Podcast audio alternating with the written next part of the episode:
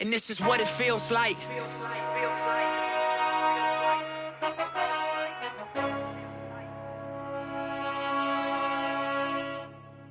And this is what it feels like.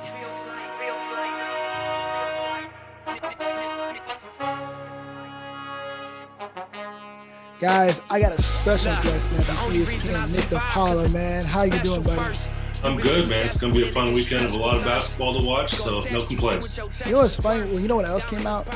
Justice League, the Zack Snyder cut. I don't know if you're a big fan of DC or not.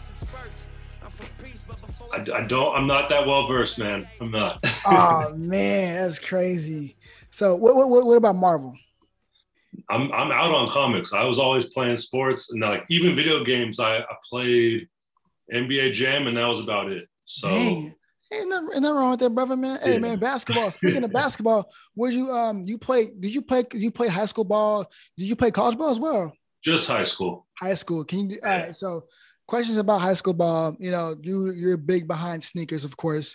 You know, you're from Sacramento. You went to the University of Oregon. But describe your time growing up in University of Oregon and then finding that way of passion. But what was your first shoe in high school or just growing up as well? Yeah, of course. So, you know, I grew up basically in the 90s, which was a fun time because you had all kinds of different players across the league that were young and exciting. You had all kinds of brands that had new stuff coming out. And the shoe that got everything started for me was the Zoom Flight 95. So that was Jason Kidd's shoe, had like the spheres on the side. And I always thought that was like a futuristic, crazy space age shoe. And it still looks futuristic 25 years later today. So that was the shoe that started it for me. I didn't actually get a pair though, growing up. Cause I had a $40 budget in elementary and middle school, $50 in high school. So, you know, growing up, I was kind of resourceful. I was that kid that was like at Ross's and Marshall's finding stuff or on East Bay. You know, I was always trying to find a deal on something. And for me, it kind of all went hand in hand because I was really into basketball when I was probably 8 or 9 years old is when I realized that I wanted to play. And we, as a kid, you know, we didn't have video games or cable. So we were playing football, baseball, street hockey, like whatever sport you could think of, we would give it a shot. But basketball was always the one that started it all. And so like a lot of kids in the 90s, you know, Slam magazine was coming up at that point. Oh, yeah. I think they started in 94. And so originally I thought, well, if I can't play the game, then I want to be working around the game in some way. And so, you know, it was a matter of maybe working for Slam and finding out more about journalism. And so I became the sports editor in my school paper. And that was kind of the starting point, just trying to figure out like how I could put this all together to, you know, I think everybody that's when they're 10 years old, they think they're going to be the number one pick and have a career in the league. And then when you're about 14, 15, you realize like, all right, this might not be happening. So I got to have a backup. And so that was kind of always where it was for me was I was trying to make it work and maybe end up at Slam. And that led me to Oregon where I was in the journalism program. Yeah, man. It's the same thing for me, man. This is not about me. It's about you. I won't forget about that. This is about you, man. No, it's all good. Same way, same story. My first shoe of all time was LeBron's first signature shoe, 2004, his first shoe of all time. And I remember I was in fourth grade. I was playing for the Longhorns in Sealy, Texas. It's where Eric Dickerson's from. Everybody doesn't know where Sealy's from. If you don't, now you know. Yeah. So my first shoe, I wore them shoes all the time. But then I fell in love with the T-Max because I was a big Tracy McGrady fan. Yeah. The straps were my favorite shoe. Like T-Max 5. Yes, dog. Those are the best T-Max of all time. And I even had the ugly ones too as well. I think the ones in 2008. I haven't copped those things. I wonder, are you around the same age as Carson Edwards? Carson Edwards, shit.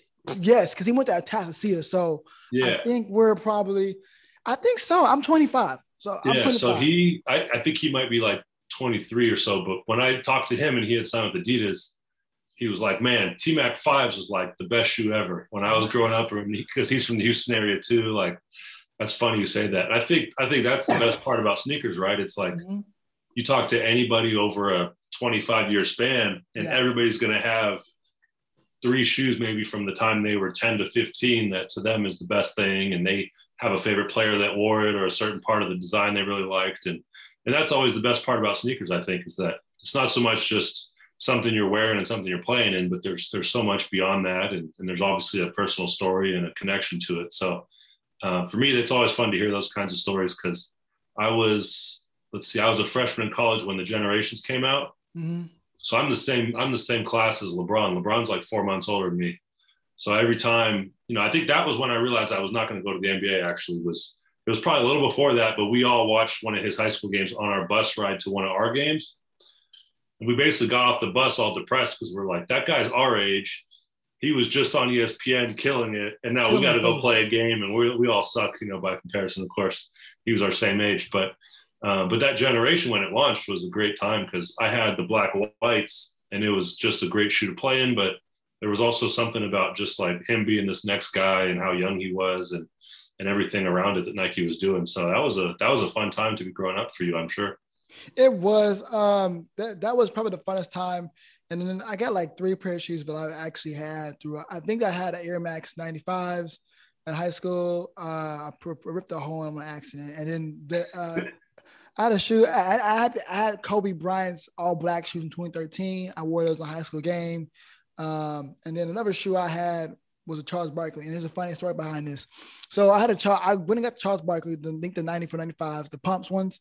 Yeah. So I got him a size 13. My feet right now is 11 and a half or 12. And so, I wore him out one day and my friend was like, bro, I think the shoe's too big for you. I'm like, man, you're tripping, bro. What are you talking about? And so I guess and the Kobe's too as well. They were size 13 as well. So, man, I'm walking around. This is like the girls having a volleyball game and stuff. And some girls from the other side of the town was like, your shoe's too big. So they started calling me shoes too big. And to this day, my friend Darius calls me shoes too big because some girls call me shoes too big. But man, sneaker collection, man, how many pair of sneakers do you have? Is it compared to Tucker's? No. So I'm gonna get out of that question easily and say PJ probably has maybe 4 or 5 times more than me. But I still got quite a few. I don't want to say the exact number, but I've got quite a few for sure. And it's kind of out of control, as you would expect. So I'm trying to, every start of the school year, I try to donate 55 pairs. And I got a whole corner of my basement that's like the quote unquote donate pile. So wow, I'm trying to downsize a little bit as we get into the rest of this year. But yeah, I mean, that was always the thing, right? So I was that Soul Collector for 7.5 years. And we had a rule there that you couldn't sell any shoes because we just didn't want people, sometimes you get shoes from the brands or we just didn't want people like wheeling and dealing on the side.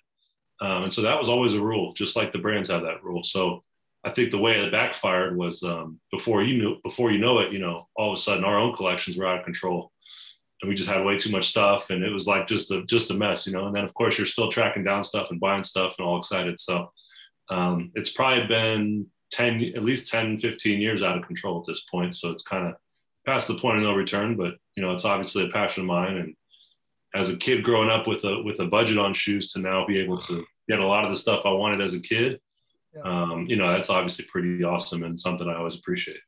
Yeah. My mama would never buy me a pair of Jordans. I didn't start getting the Jordans till I think my junior year until I met a guy that I was cool with at once. And he would have all the Jordans and stuff like that. But the two shoes that I wanted so bad in high school. My friend had a pair of the Deion Sanders, the white ones.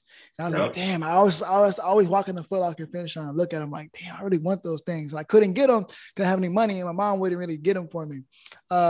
Another shoe that I really wanted was, I think it was a Jordan 9, but it was called something. I forgot. It was like a baseball shoe, but it was a Jordan 9. The Barons ones. Huh? The Barons? I think it is. And I would look at them things. I was like, man, I really want those things. And they were in the store for like 3 or 4 months. And I never had enough money to get them. And I was like, wow, this is crazy. I begged my mom up and down. Every time I went to Katie Mills or Memorial City Mall in Houston, I used to beg her, mom, come on, man, let's go. Let's get them. Let's get them. She'd be like, nah. She would always get me Converse. And I was cool on those, man. Converse was cool for the 70s, man. Like, come on, man. But I really wanted those joints. Those are the shoes I wanted, man. And I look behind you and I see, are those the Penny Hardaways in purple? Right there behind you? No, it's the Hyperflight, but they are metallic like the pennies you're thinking of. Mm-hmm. So growing up in Sacramento, obviously there would be no logic to having all this King stuff behind me otherwise. But I actually got like throughout this room a bunch of King stuff. But Jason Williams was one of my favorite players, along with Mitch Richmond. Mm-hmm. And Jay Will wore the Hyperflight, which was all patent leather, real flashy like his game was. And those came out when I was a junior in high school. So our colors are red. So I had the red pair growing up. That was the first shoe I bought with my own money. I had to save up and work that summer. And then, you know, they were like $125, which is still like almost double my budget at the time. So my mom was thinking I was nuts. But that to me was always one of my favorite shoes, along with the Zoom Flight 95s. So I've got like a white pair that has his 55 on the tongue, and then the purple pair that was one of his original pairs. And then I got some other stuff around here, like Oregon LeBrons and Oregon Jordans and some stuff like that. But, you know, been fortunate over the years to try to track down the stuff that not necessarily is the most hyped. Like to me, the Hyperflight and Zoom Flight 95, having those is an amazing thing now. But it's more about just like the shoes that I always thought were great and I had personal connection to.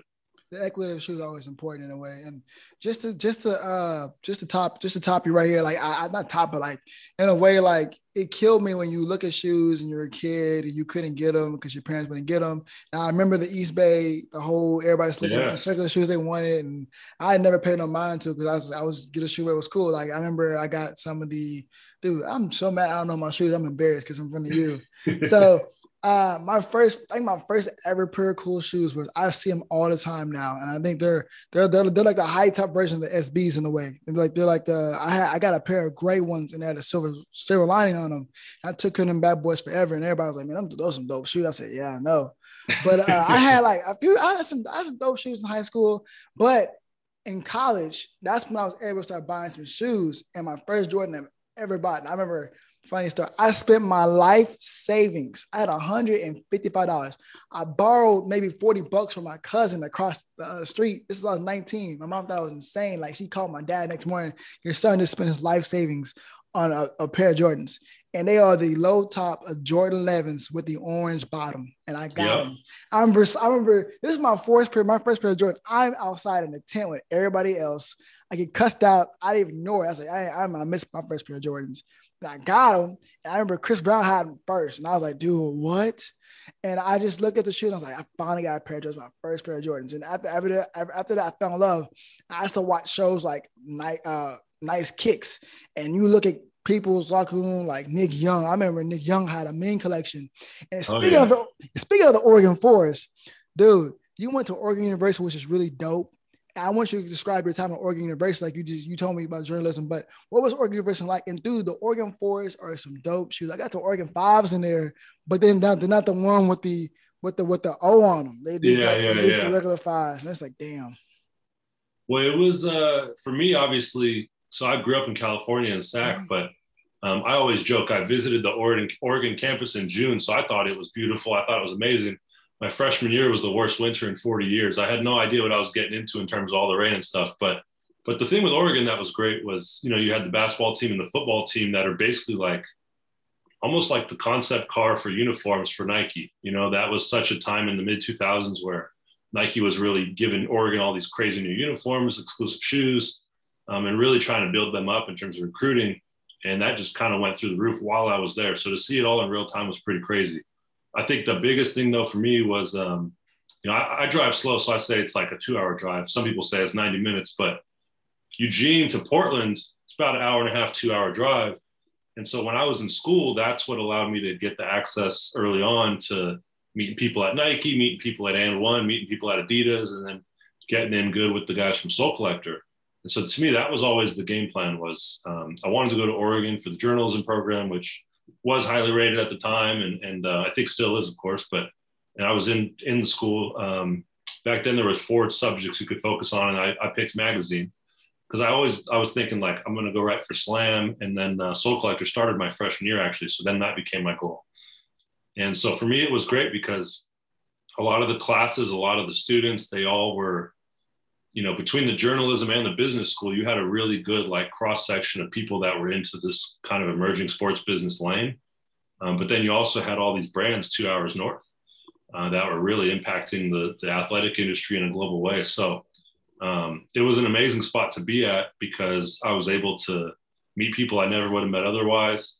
I was a Nike product tester at that time and an And One product tester. So that was before I was washed up like I am now, but I was playing at the rec center like every day at 7 p.m., you know, so I was they were sending me stuff. I would be testing them for 6 to 8 weeks, and I would write these like crazy detailed reports, send them back. And that's what kind of got the exchange of A, meeting people on campus, but also starting to really like build a knowledge base of like what goes into the shoe process, how the design process works, knowing all the different technologies. And so that was kind of the starting point for me, and something I was able to build on. That's dope, man. I love your experience. I love the story. That's how it starts. You know, journalism isn't easy. You know, definitely in my aspect, I'm still working. I'm still going. And hopefully I get to you one day and catch up to y'all's level one day. But man, I see the Oregon fours back there. Those dope shoes. I think the Oregon fives are probably the dopest shoe. And I mean, you love Jordans, right? And then favorite Jordan of all time in your opinion. And I'm gonna go first. I'm gonna say the Jordan 1 is. That's the ones. Yeah. It's funny you mentioned the Citrus 11 lows, because I remember when I got my first Jordans too, and I still remember the day. It was October 6, 2001. And so it was the black and royal Jordan 1s, and they were $80 retail. So I had to chip in the $30 and was able to get those. But I didn't. And then I think I had black 17s in high school because they had hit the Nike outlet for like $80. So I chipped in on those. But I didn't have a lot of Jordans growing up. It wasn't until I was in college. Mm-hmm. And it's funny, when you were talking about the life-saving story, I remember, I want to say I had maybe like $300 or $400, you know, to my name at that point when I'm in college. Yeah. And that was probably after a couple of weeks of a paycheck saving up, because I wanted to get the military fours. And I remember getting 2 pairs of military fours thinking they were never going to come back out. And I think they've come back twice out since that, yeah. Since that first release. I ripped mine. But I spent probably like 80% of my checking account on these military fours. And I think that's the thing though, right? It's like my era, I was basically LeBron's 4 months older than me, but then I'm 4 months older than Jordan's rookie season.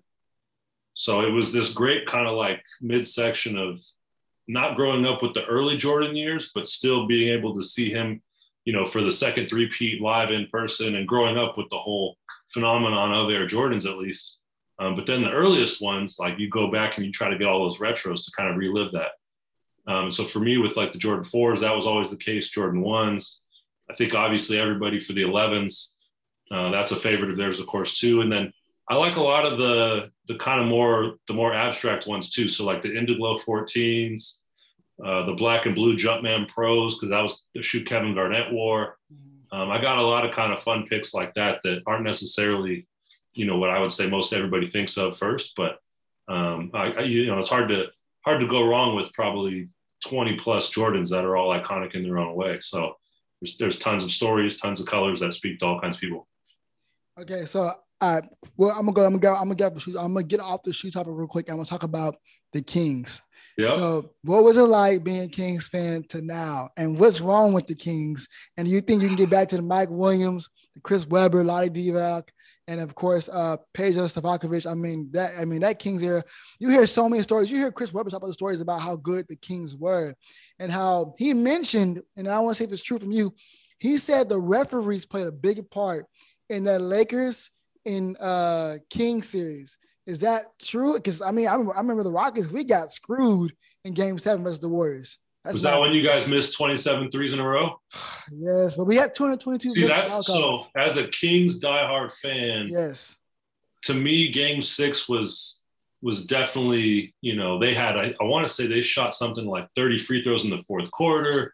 There's a distinct play where Kobe elbowed Mike Bibby, and like they called the foul on Mike Bibby, and you know, there was all kinds of crazy calls that game in Game 6, but if you look back, and I try not to be too much of a conspiracy theorist sometimes. So if you look back, the Kings were at home in Game 5 and actually got quite a few calls in Game 5 also down the stretch.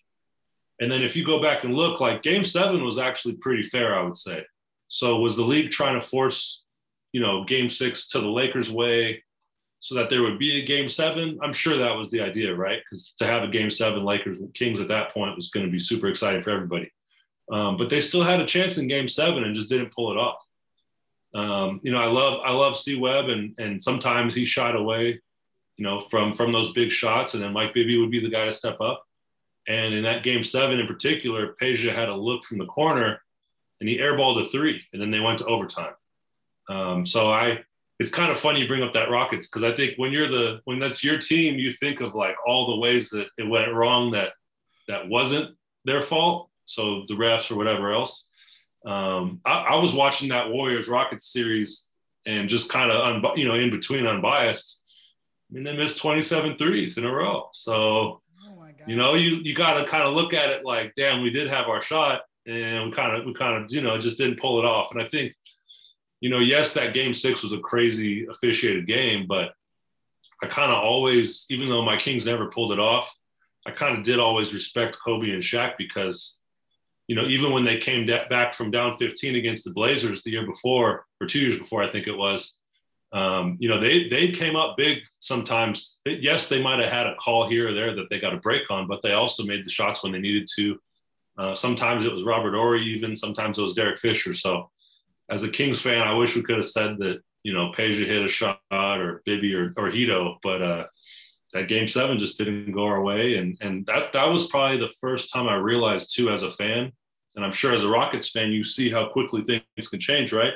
Yes. It's like, you think it's going to last, like, all right, we had our shot this year and like, now we'll come back next year. And then C-Web got hurt, and then C-Web got traded, and then Bibby got traded. And all of a sudden it's like, Kings are bad for 15 years, so that's crazy. So like, if you're a Rockets fan, hopefully it's not going to be that long for you to bounce back, but like, you got this amazing run with James and PJ and CP and everybody there. And then, I think it was CP's hamstring, and all of a sudden, like, your whole run's over and that's it. And you think it's going to be a 5+ year run, and it's like a 2-year window. So that's why I always, like, even with the Nets this year, even with some other teams where it's like, when you go all in, like we see with the Bucks this year, when you go all in and trade a lot of assets to try to build it out for like a shot to have one shot for 1 to 2 years. As a Kings fan, I'm always like, I would love to have a shot for 1 year or 2 years, because we pretty much, that's all we've ever had. So I kind of respect when teams go for it, because sometimes you never know, like, you might think it's a long window and miss 27 threes in a row and it's over. Can we talk about the 222 missed foul calls? Scott Fisher. You see, I didn't really agree with that report either. I'm like, no, you can't. What did they say? It was like 181 points or something they should have got. I'm like, quite the what if scenario. Let me tell you where I was at. They should have swept them. So let me tell you where I'm at. My friend Elijah is from Milwaukee, right? I bring him up. He's my roommate. It's the worst experience. He became a roommate the next year, and they lost again. But we became best friends that year. And he's from Milwaukee. He's a big Bucks fan. They out of the playoffs. We're in the third round. He's cheering against us the whole damn time. So we're at Prospect Park in Houston, Texas. I never heard about that spot. Okay. But we're like everybody's in like the Prospect area. We're like, yo, get excited. Fourth quarter come around, but everybody's dealing it because James Harden gets fouled like 5 times behind a perimeter. Like they're letting. What was number 2's name? And I could not stand him, bro. He was fouling James Harden so many times. On the Warriors? Yes, he was number 2. He plays another team. I think he's a free agent now. You're talking Pat McCaw? No, he was. No, not Pat McCaw. No, I'm trying to think of who was in the rotation for that. It was number 2. I remember he was like. So here was the thing with that though. Like, as an outsider, they did change the way that call in specifically was officiated, because throughout the regular season, James was getting a lot of those calls. But then once you got to the playoffs, like, I've always thought that was not a foul, because he's just like falling down on a three. And I think that was the thing. It's like, you can't leave it up to chance and put it on the ref when you could actually just take control of the game yourself. Like, you're seeing him in Brooklyn now. Like, the way he's playing in Brooklyn is incredible. Like, he's such a great all-around player. He could dictate the whole game. Pick whatever he wants to pick apart, find guys, shoot threes, drive to the rim, whatever. And I think in the Rockets era, that series in particular, I think he was looking for the calls and still playing the game of like hooking the arms while driving to get free throws, falling on the threes to get free throws. And I think that's the thing. It's like, when you're the aggressor and you're not just like waiting to get bailed out in a sense sometimes, or waiting to get a call or expecting that call, then that's sometimes when things go wrong, So I think that team in particular, they had a couple breaks where they could have easily pulled it off, but they also left, I think, too much up to chance and just weren't hitting their threes. You know what? I'm about to start singing that Shaq song. He sang the a lot of Divock on the bus. You ever seen that video? He said he was singing that song about the Kings and stuff. Yeah, I might start singing that song a little bit. But just to speak on the aspect, man, the Kings, what do you think is going wrong with the Kings organization? And then after that, give me your top five King players of all time. And it's easy. Oh, man. You can do it. I think I got all three right here. I got so Mitch Richmond is up there. Wow, Will, and then Jay Will and C. Webb. So, no Doug Christie? All those guys were amazing. And so I think that's the first thing you point to, right? So that Kings team, Jeff Petrie was the GM and Rick Adelman was the coach. And Rick was just like this really like free-flowing, like kind of like what became the Suns and the kind of the up-tempo teams and the Mavericks of the 2000s. Like the Kings kind of played like that in a sense too. They just didn't necessarily shoot the threes and have the, you know, because they still had some traditional bigs with C. Webb and Vlade, but that team was so fun. So I was in eighth grade that 98 season when Jay Will and C. Webb got there. And that was like the most iconic time ever because everybody, I was throwing the craziest passes, always thrown behind the backs, like just the whole city started to, you know, adapt that style. And it was just a fun time for that era. I think you look now, and that was probably the biggest thing for any small market team, right? It's like, it's really hard to get a free agent that wants to go to Sacramento. Like even Chris Webber says that like when he got traded to SAC, he didn't even want to report at first. And so what you got to do is you got to draft right. And you got to get lucky with some trades. And Doug Christie, when they traded for him, nobody really expected much at all. Even Vlade was kind of like somewhat of a throwaway coming from the Hornets and older at that point. And so all the guys they ended up trading for were great in that role and stars in their role and great fits, but also like really unselfish and just blended well. And then the guys they drafted, you know, they had Jay Will and Hedo Turkoglu and Gerald Wallace and all these kind of role players that fit in really well too. So it was kind of the perfect storm for that 3-4 years.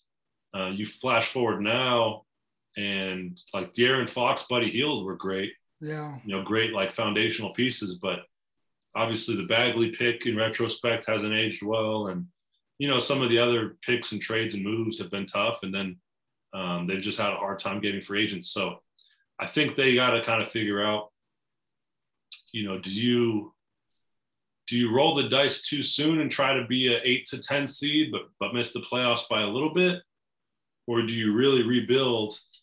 And try to get a couple more picks in here and try to reestablish around De'Aaron, who's still really young going forward. You know, I think obviously they gave both De'Aaron and Buddy pretty big extensions, and I think that's it's tough because you don't. I think you know you look at a team I always compare Sacramento to is Orlando, just in terms of market size and like how hard it is to get a free agent sometimes.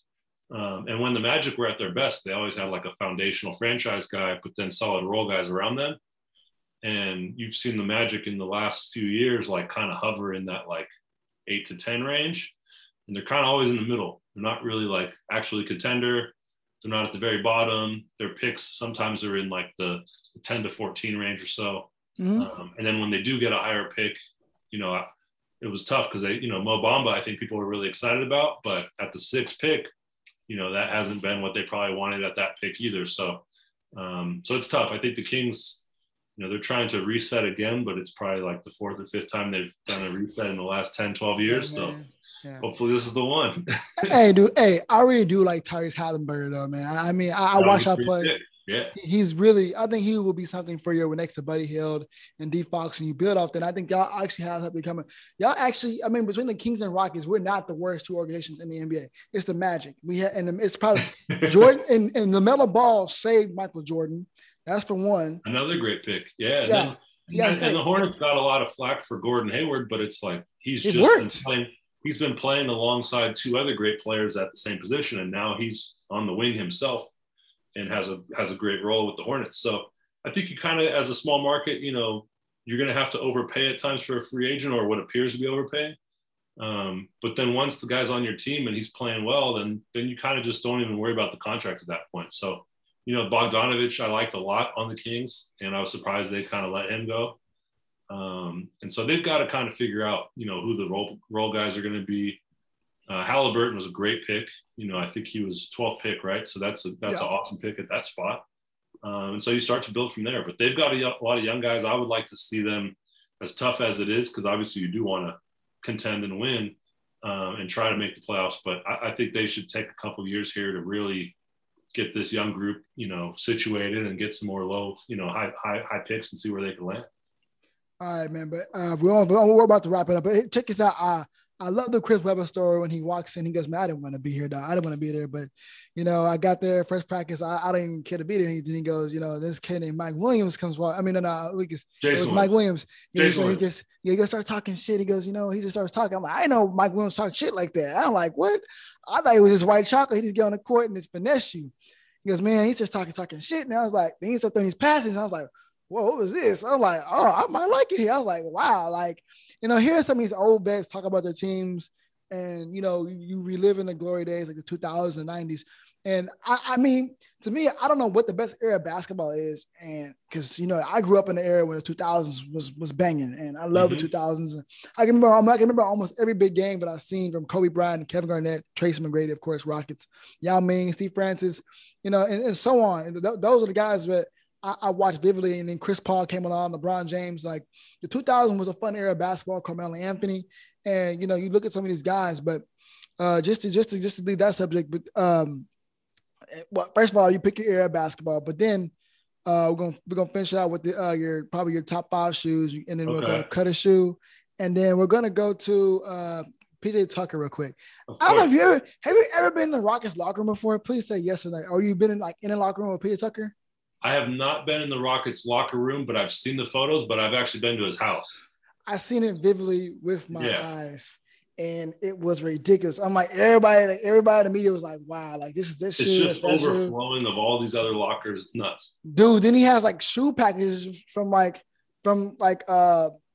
East Bay or whatever, just at the door. And I'm like, wow, they give this man this. DeMarcus Cousins called it out. And yeah, that was a great video. Yeah, it was crazy. I'll probably name DeMarcus Cousins your top five. That's crazy. No, he was obviously ended up getting traded to the Pelicans and has had a tough path since. But Boogie's awesome, man. Him and Tyreek. You know, they kind of were that early 2010s run for the Kings, and obviously both have been, you know, kind of going on the, I guess, downside since. But in their heyday with the Kings, at least, like, you know, Reek was rookie of the year over Steph and Brandon Jennings, and Boogie came out the gate and was really impactful. So that was a fun time where I think, you know, I think that's the one thing with Kings fans. And sometimes when you're a fan of a bad team that, you know, is like always sort of at the bottom of the league, like you look for the small bright spots, and even a team like that, like they're fun, they're young, they're exciting. And that's exciting enough. You know, you don't get too hung up on if you're going to be able to win a championship or not. You just try to, you know, be rallying around the young guys. And so I think that's kind of where I'm at now with it. It's like, there's still every year you think you're going to have a shot at the playoffs, and then you end up third or fourth at the bottom of the West, or what they're at now. But, you know, hopefully they can turn that around. Experience with PJ Tucker. What was like, which house you go to? You go come to one in Houston? Yeah. So he has, I think our video, I think it's still up on YouTube. So, he's got a trapdoor closet in that. He had a trapdoor closet of where his sneakers were. Wow. So it was like this hallway by his garage to his garage on the left. And there's like a bathroom on the right. And then next to the bathroom was his bookshelf. And I was telling him, he didn't really fake you out at all, because there's just three shoes on his bookshelf and the whole shelf's otherwise empty. So it clearly doesn't look like a real bookshelf, but you just push the bookshelf in and it's this whole like basically closet inside. Where all of his shoes were at. So it was pretty awesome to see in person.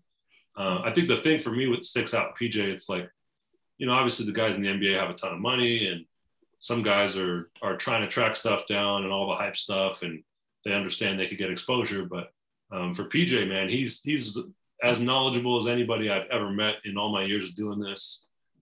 He has such a great, just like memory of all the original sneakers that, you know, he grew up loving. And I think sometimes you'll see him kind of, you know, he'll wear a lot of hype stuff and a lot of rare stuff for like a couple of weeks in a row. And then you'll see him kind of like just pull out a random like LWP or a Force Max, or just like a random 90s basketball shoe that like really takes it back for him. That was something he grew up really loving that not everybody's going to go as crazy about. And I think he does that all the time just to kind of go back to the beginning, you know, a little bit and just have some fun with it. So seeing it in person though, I mean, there were some corners of the closet where I'd never seen that much rare stuff in one spot. You know, I was like, and I've been to a ton of collectors' houses. I've been to all kinds of different, you know, whether it's like Flight Club or, I mean, you're literally walking into Flight Club when you go to his house. So Jesus Christ, it was one of the craziest things I ever seen. And just seeing the passion and excitement he had around it, that's what made it super exciting, because just it was genuine. And that's always been something he's been passionate about throughout his whole life. Is he in your top three interviews as well too? Yeah, I mean, him and Penny Hardaway, and then Penny's awesome too. I mean, he's up there as well. And then you know, in terms of athletes, I'd probably say, I'm trying to think, Nate Robinson was actually a great one too. Really? We went to Nate Robinson's house up in Seattle. So, I mean, just in terms of like guys that are just awesome to talk to, you know, there's obviously tons of guys around the league that are amazing sneaker collectors or have great signature shoe lines, but there's always guys that really stand out too. Who was killing it in the league right now besides PJ Tucker? So there's Langston Galloway on the Suns, been wearing a bunch of great stuff this season. So he, 3 years ago on the Pistons, he started really breaking out a bunch of stuff. He's always had a really great sneaker collection, but then he was wearing the Q4 shoes, which he was doing like all the custom painted versions of.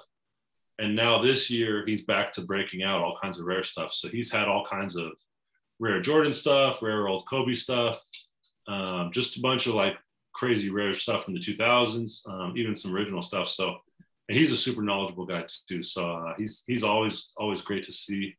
You know, I mentioned Nate Robinson. You've got kind of a fun era now where you've got guys like Chris Paul. Well, we were talking about Tyrese Halliburton. Yeah. You know, in terms of like who's playing and stuff, that's rare on the floor. In terms of collectors, like, you know, Paul, Melo. Oh yeah. You know, you've got guys that have been around, obviously LeBron, that just have insane collections just from just all the access they've had over the years too.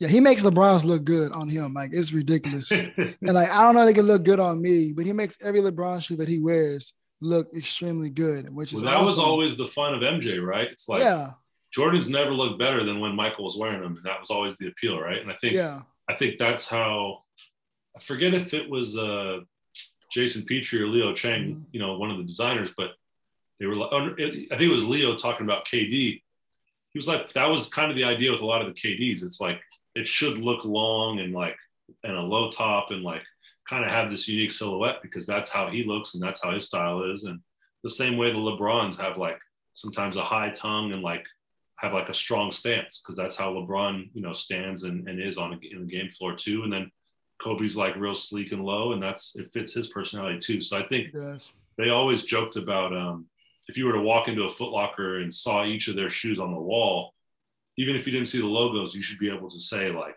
that's the LeBron, that's the KD, and that's the Kobe, just based off the silhouette. So, you know, I think Nike's done such a great job of that over the years with a lot of their signature shoes. And you kind of see the same thing with the Giannis shoe now. So that was kind of always their joke with Giannis that first year with the Freak. They were like, well, if he doesn't look like anything size-wise on the floor, well, let's use the swoosh in a unique way so it doesn't look like anything out there either. And I thought that was a really interesting way they framed it up.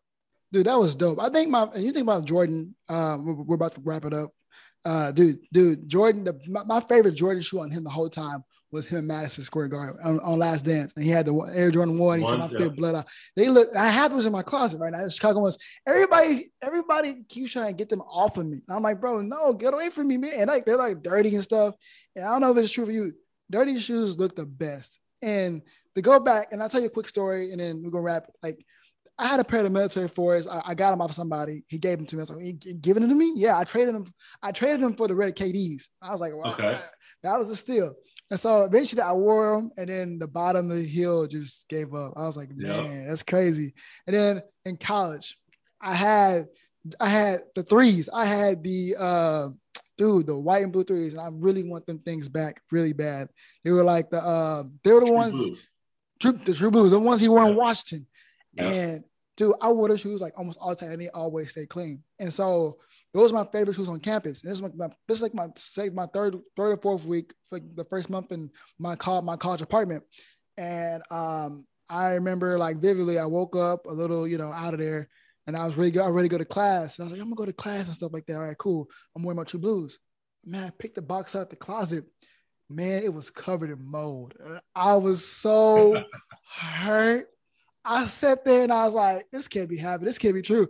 I tried to wash them and the green was still there. Yep. I was like, damn, I got to throw them away. So I cried. Like, I was like, dude, like, this is my best Jordan shoe in the damn closet. Like, I was like, dude, this is like crazy. Like, and I have a bunch of Jordans. I have the Space Jam, the True Blues, the Oregon fives. I finally got the Breads from high school, went for a wedding gift. And I got probably like 2 or 3 pair of ones in my closet. I got a bunch of ones. And I've been giving away shoes too, which I don't want. I like doing. I got a bunch of Adidas in there. I got Saucony's in there. I got Adidas in my closet. I got Adidas. I just got I got a bunch of variety things. I ain't changing up, but Jordan is like my favorite shoe.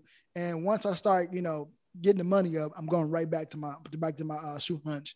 And I'm coming for you and PJ, man. I like that. I like that. I'm coming for y'all. So to wrap it up, man. You have three shoes, right? Yeah. I'm gonna give you. You pick your three shoes. All right, pick your three shoes right now, and then you got to do cut, start, bench. And are these are things that I would want to wear every day, or like my favorites? Your favorites, or you can do it if you want to wear every day. It doesn't matter. Okay, because I might have two different answers for that. The Zoom Flight 95 is always my favorite sneakers. So that's one of them. Okay. As much as I love the purple Hyperflights, they crease like crazy. It's not really a shoe you could wear every day, right? I remember those. Yep.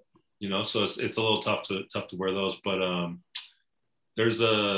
I always got to say these because there's a shoe called they're called Lanvins or Lanvin. They're just black and white with a patent leather toe. Mm-hmm.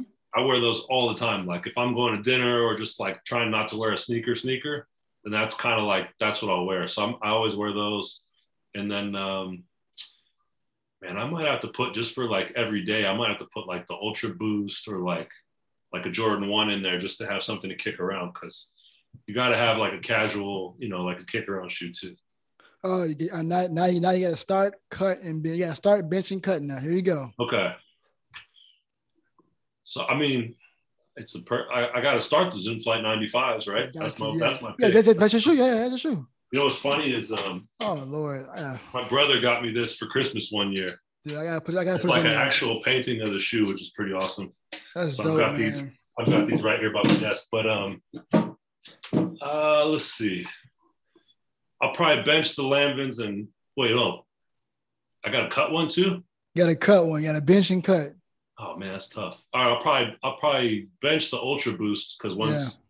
When my feet are sore from the Zoom flights, then I can slip the Ultra Boost on, and then I'll cut the Lanvins. Damn, so that's a good one. If you had to ask me, is the Air Jordan 1, the Bread, and then I'll do a just to make my life much easier. I mean, I would probably try to. The shoe I really want to get, and when I get money, I will probably go after the Bread Air Jordan 1, the bands. Yeah. I will pay whatever the money to get them things. Sounds like they might bring those back next year. We'll see. Got to. I would say the Air Jordan 1 bands, those are number one. I would say I would bench the Chicago ones, and then I would probably cut. I'd probably cut. I'm not cutting the damn Breads. I'd probably cut the Space Jams. There you go. Yeah, that's a good mix. I'll cut the Space Jams, but hey, Nick, man, this was amazing. This is probably my favorite podcast of all time right here, man. That's awesome to hear, man. It's glad to talk about shoes, man. And hopefully keep in touch in the future, man. It was great, dude. And last thing, Oregon, how far you think they're going in the tournament, and who's your Final Four? Man, you know what? I know tonight's the play-in games, so I'm old school. I print out the bracket and just hand-fill it out. So I'm going to do that right after this, actually. Oh, it's nice. I'm going to say Oregon's going – I'm going to say Sweet 16's probably selling them short. But I'm going to say Sweet 16.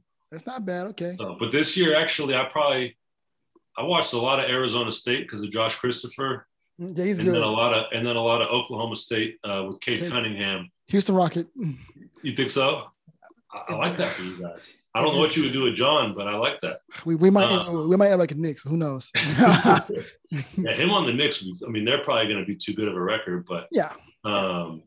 But, you know, I think this was probably the least college basketball I've watched in a long time this year. Because it was just, you know, some of the teams, it was just so hard to like follow with COVID, all the different, the way the schedules were shifting back and forth. And, you know, it was hard to really stay up on some of the games. So I watched a lot of Arizona State, a lot of Oklahoma State, but I'm gonna say Sweet 16 for Oregon, and you know, we'll see who comes out on top. But Michigan looks pretty good, and okay. Gonzaga, a couple other teams as well. So I gotta go through and fill out my bracket, and we'll see how it shakes out. Who do you got?